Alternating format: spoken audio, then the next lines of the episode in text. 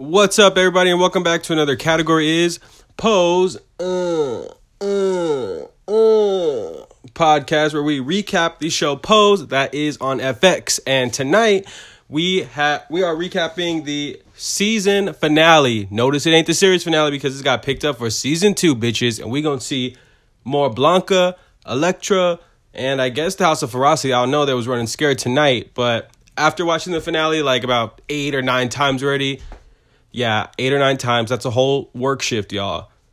I'm ready to talk about this episode. A lot of things have happened in this episode. A lot of things have happened since the premiere. Um, I've learned so much from the series. It's opened such, it's opened a new world for me that I really didn't know much about. I mean, you know, we all go out, we all party, and we all hang out in the same place, but we don't really ever.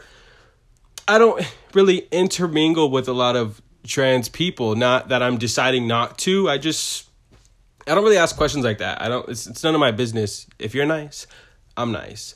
But I never thought about trans people in in a way that the show presents itself or the balls or none of that stuff. That's like wild and crazy to me. So I'm so thankful to have the show here, um, and I'm so grateful to have the opportunity to um, podcast and to podcast about the show. And you know, like you guys have been listening this whole time, and that makes me really happy and I really appreciate all the listens. Like I said, this is the finale, but we're gonna I'm gonna try to still continue to do something with this podcast. Like maybe try to open it up to a lot more things, just how this show has opened up so many things for me. So to get right into it, uh last week we saw that uh Elektra was struggling because her man did not want her anymore. Her man being Detective Stabler, uh, I'm sorry, Mr. Ford. I know him as Detective Stabler. So we start out with her living on the streets. She's um dancing at Show World. We see her sleeping in uh like McDonald's like I don't know if it was McDonald's, but we see her sleeping on a uh on a table in a food restaurant. We see her sleeping. It looks like on the same bench that Damon was sleeping on. Everybody, they seem to be sleeping on the same bench. They all know everyone in this house. If you want to be in the house of abundance, I'm sorry, in the house of Evangelista, you better have slept on that bench at least one time, and Bianca Blanca has better come and see you. So Elektra's dancing in show world. She's doing her thing. She's getting it. Elektra is so gorgeous, and Blanca actually comes to visit her while she's dancing. Um, saying, and then they go out to dinner and they talk about, um, you know, Blanca says, "You were there for me. It's my turn to be there for you." Elektra, she's a little off putting. She's like, I just don't trust people. I'm sure it's giving you satisfaction to seem like this.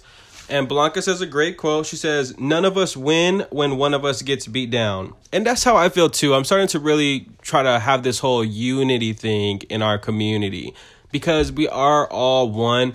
We have stereotypes in our community. There's the bears, there's, you know, twink and Fem and Matt, or yes, Fem and Mask. Don't be too Fem. No Fems, no Fats, and no Asians. Shout out to that. But I don't believe in that. I believe that eh, we all have our whatever. Some of us have bigger lips. Some of us have no ass at all. I would like to say that I think I am one of those people that's starting to get one. But no matter how many squats I do in the gym, that shit is still kind of flat, and that makes me feel bad about myself. But that's what I'm saying. We got to come together as as unity, flat asses, big asses, all of them things. So I'm very glad she said that. Uh, she said, Elektra says that I don't like being needy and I hate myself for it. Blanca says, you know, there's a lot of things to hate yourself for. Mm-hmm, we seen it.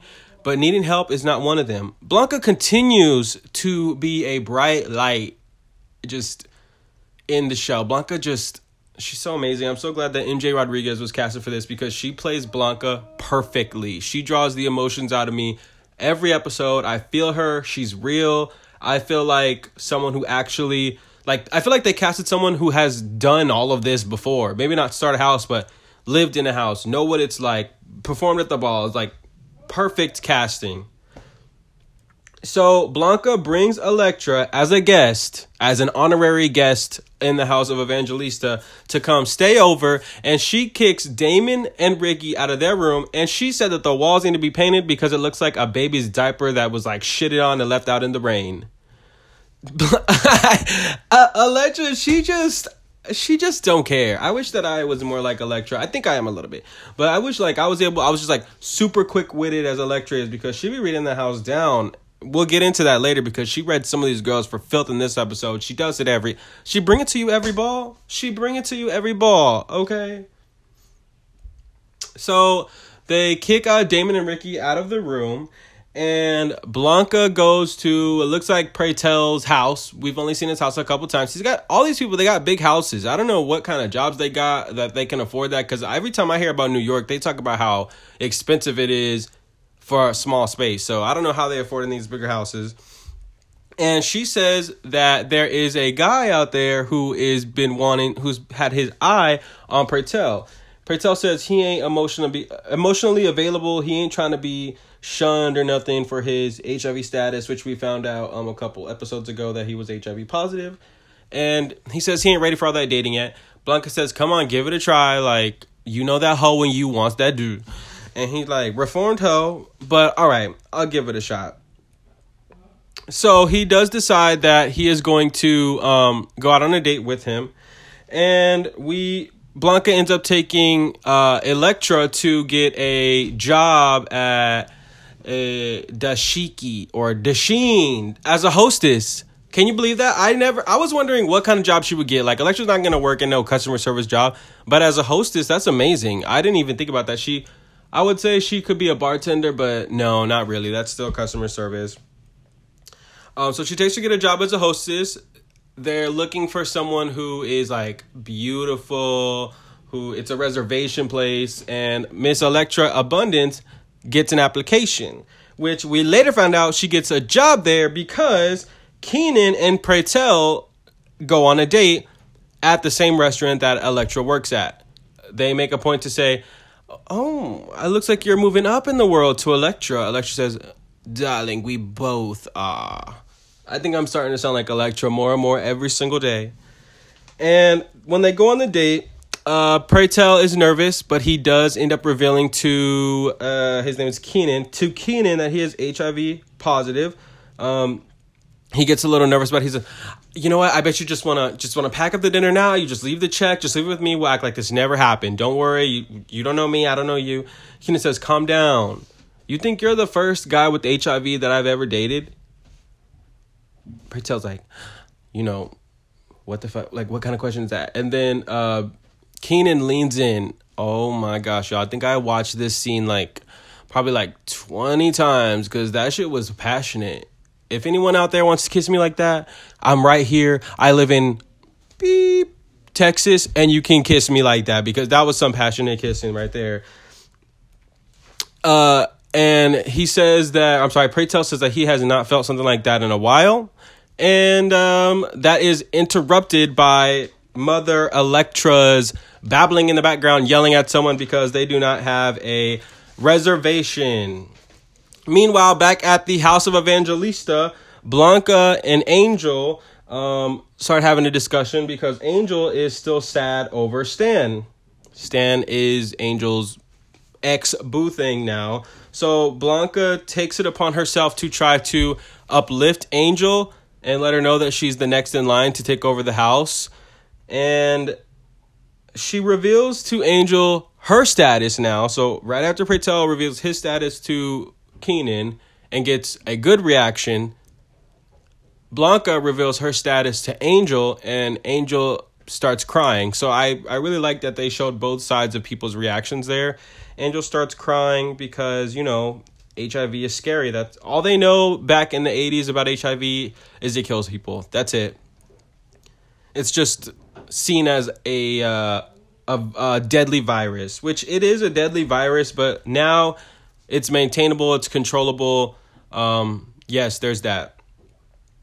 So Blanca tells her that Angel does not need rescuing. She don't need no man, and she needs her to get it together because Angel has a family that she needs to take care of now, and ain't no man gonna come out and rescue her. And y'all, I done t- I told this to someone last night because he was really feeling sad, and I love him. That's my boo, but we ain't together. But that's my boo, and um, yeah, I feel that for everyone listening, like there is nobody coming to rescue you. There's nobody that's going to save you. There's no one that's going to jump into your skin and live your life. You got to live your own life. You got to find your own way to happiness, y'all. And I'm so glad that this this show continues to show that. If there's one message that this show has uh, I don't even know the word put out into the world is that you have to do it for yourself. You got to go out, you got to work hard for it, and you got to do it for yourself, whatever you got to do.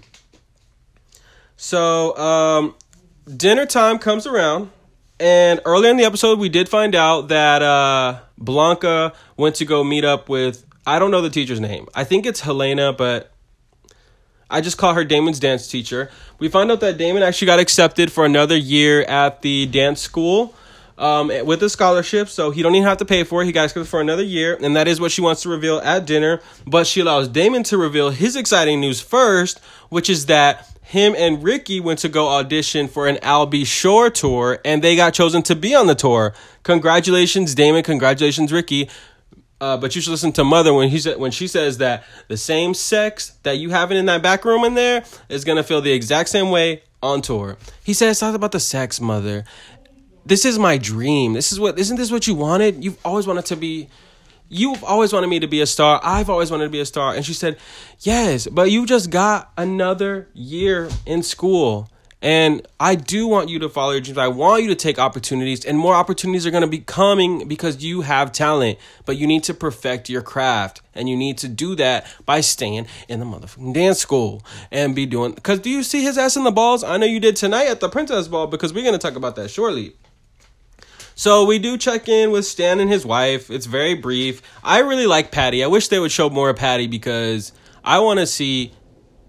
I want to see more of Patty. I really like her. I know she's a side character, but I want to see how the show is going to continue to incorporate her when she is not trans. Like she's kind of like a branch off. So so I'm interested in seeing how the uh how the show is going to use her and if she'll be a part of the ballroom scene or anything like that at all.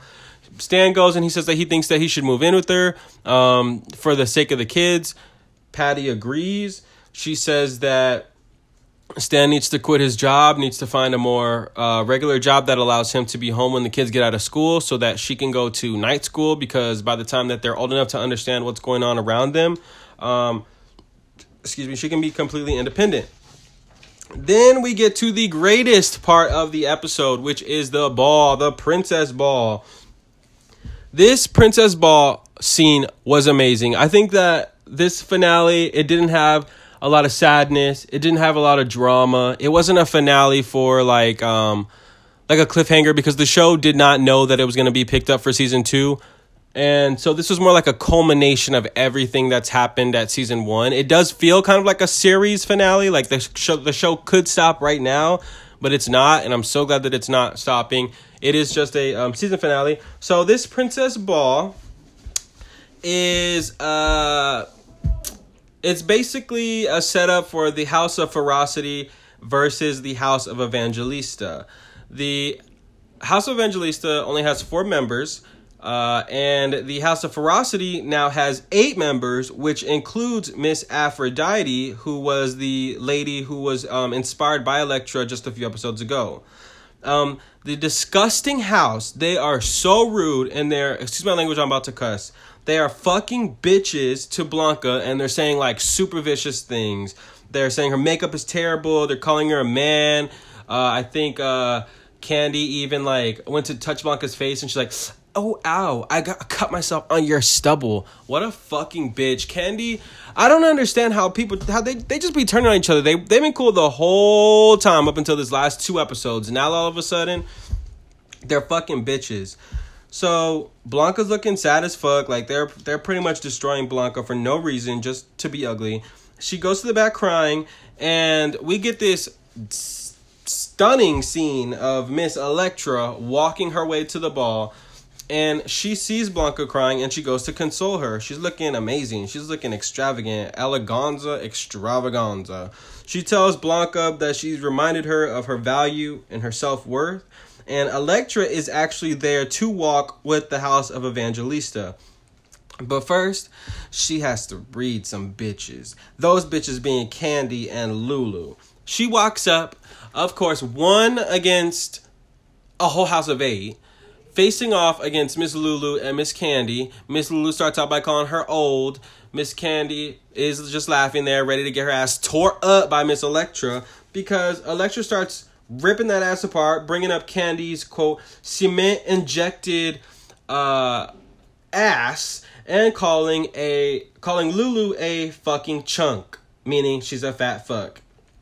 Two of her best reads are You two are about as fierce as my morning cornflakes, in reference to their name, uh, House of Ferocity.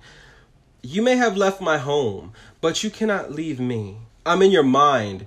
The voice that says you're not good enough, little girl. You're not smart enough, tough enough, or glamorous enough to make it in this world. And that little voice is going to eat at you like termite, termites until your whole pathetic house comes crashing down. Bitch, that shit was fucking sickening. That's the type of shit that you need to say to people when they're trying to fuck with you. You say shit like that. You don't. When they say read, I'm starting to understand now. I thought reading was like reading you your rights, like reading you, like looking you, looking at you and fucking I don't know, like telling you about yourself. But I'm starting to think that it means going off on people in paragraphs because that's what Miss Elektra does, and she does it fiercely, reading her enough to write a fucking book. So the um they do do a house versus house challenge. Uh, oh, I'm sorry, I'm sorry. Oh my god, I completely skipped. Elektra um she says she's walking with uh the house of Evangelista. Oh my god, it's so hard to say abundance and Evangelista uh, she gets back Little Papi, and they also get Lamar and Cubby to walk with them. So I believe that they are now eight versus what six. House of Evangelista eight, House of Abundance six, and the categories are Miss Florida, or as most of you guys may know her, Leiomy. Leiomy, I I Leiomy has been around for so long. I do not. She just pops up on TV. Like I've seen her in so many things. I didn't realize. Like I love seeing stuff like this where someone just like they just pop up here and there, and then suddenly like they are something. I think that she is she's going to be a main character on the show probably next season. Um, she's at least going to be seen in a lot more episodes. You guys probably know her from oh my gosh, what was the first thing I saw her on? America's Best Dance Crew. I think she yeah she was on America's Best Dance Crew, and then uh, I saw her on this one posing like YouTube video where she taught this girl how to vogue. So I see her all over the place in all sorts of things, and I'm like glad that she's getting her shine. So it's Florida Ferocity versus Damon and Lamar in Best Dressed and its a posing battle. Veronica, or as y'all know, Jiggly Caliente from the store, she was working on the cashier. She is now at, also in the House of Abundance. I mean, I'm sorry, the House of Ferocity. This is to be me all the time. Versus Ricky and Lil Papi in a body and realness battle. I don't know how Ms. Veronica thought she was going to get away with that when Ricky is built solid and Lil Papi is fucking sexy. And Candy versus Angel Cubby in a or Angel and Cubby in a flawless faces category.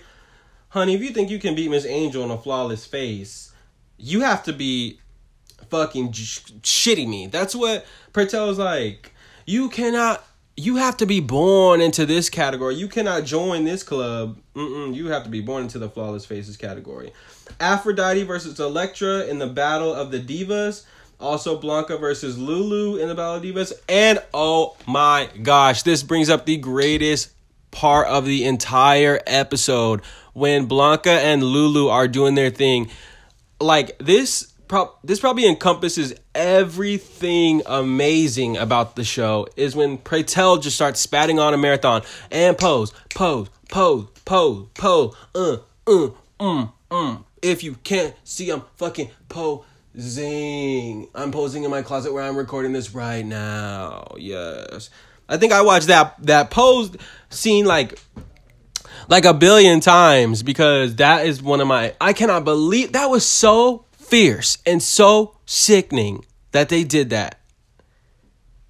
Fucking props. Kudo. Oh my god. I can't I, I'm gonna watch it again after this. So the scores come House of Ferocity 10, 10, 10, 10, 9. House of House of Evangelista 10s across the board. Was there ever any doubt? Was there ever any doubt? Truly, really. More comps go on, and the House of Evangelista continues to snatch more trophies. So Candy says, uh uh-uh, uh, we need more trophies. Candy decides to take it upon herself to try her shit on the Vogue competition, and she does terrible. Terrible. That was a stiff rock trying to be thrown up in that Vogue competition, y'all. One of the judges says, just chop her already. And she goes, why don't you come down and do it yourself, you fat fuck? Miss Candy be having that mouth on her. She ain't afraid to fight with nobody. Ever since she got that body, ever since that body episode, she ain't afraid to fight. So she goes and she gets a hammer, and I don't know what that dude had, but he was swinging it like it was like that girl from like Gogo from Kill Bill Volume One, and uh, they start to go at it. It don't last very long. They don't ever actually hit each other, but uh, basically the house of ferocity they leave with not now one trophy honestly, Aphrodite is the prettiest one in the whole group. So Aphrodite should have been the one in the face, uh, in the face challenge with Miss Angel because she's the only one that can give her the run for their money. Actually, Miss Candy is beautiful too. So it should have been a two verse two battle. I don't know why it has to be a why it had to be one verse two for all of them. But we come down to the end of the episode, which is the best part which is the Mother of the Year award, which goes to a nurturing presence in her children's lives who provides moral and social support to her children. She keeps them in line and teaches them what it means to move on through life with grace and humility. That is the requirements for Mother of the Year who, of course, by a unanimous decision, it is Mother Blanca of the House of Evangelista. Was there really any competition? Was there really any competition? No, I don't think so, because the amazing things that Blanca has done cannot be surpassed. Uh, that pretty much sums up the episode. I think we do get like one instance where Sam and Angel have this thing. Basically, Sam tells them like, no, I mean, uh, Sam, Angel and Stan. Oh my gosh, Angel tells Stan things have changed. She has a house now that she needs to take care of, that she needs to love, and that she needs to focus on them. Um, but other than that, baby, season one is a wrap. And this show is so amazing. I cannot wait to see it come back next year, which we will be back to recap next year. Um, if you guys, uh, I'm sorry, we will be back like in a couple weeks. I just need to get, I just need to figure out, you know, what what I could do with this podcast, but we'll definitely always be covering Pose every single year. We're gonna figure out we're gonna figure out what we're gonna do. Um, I want to get a co-host for everything that I do.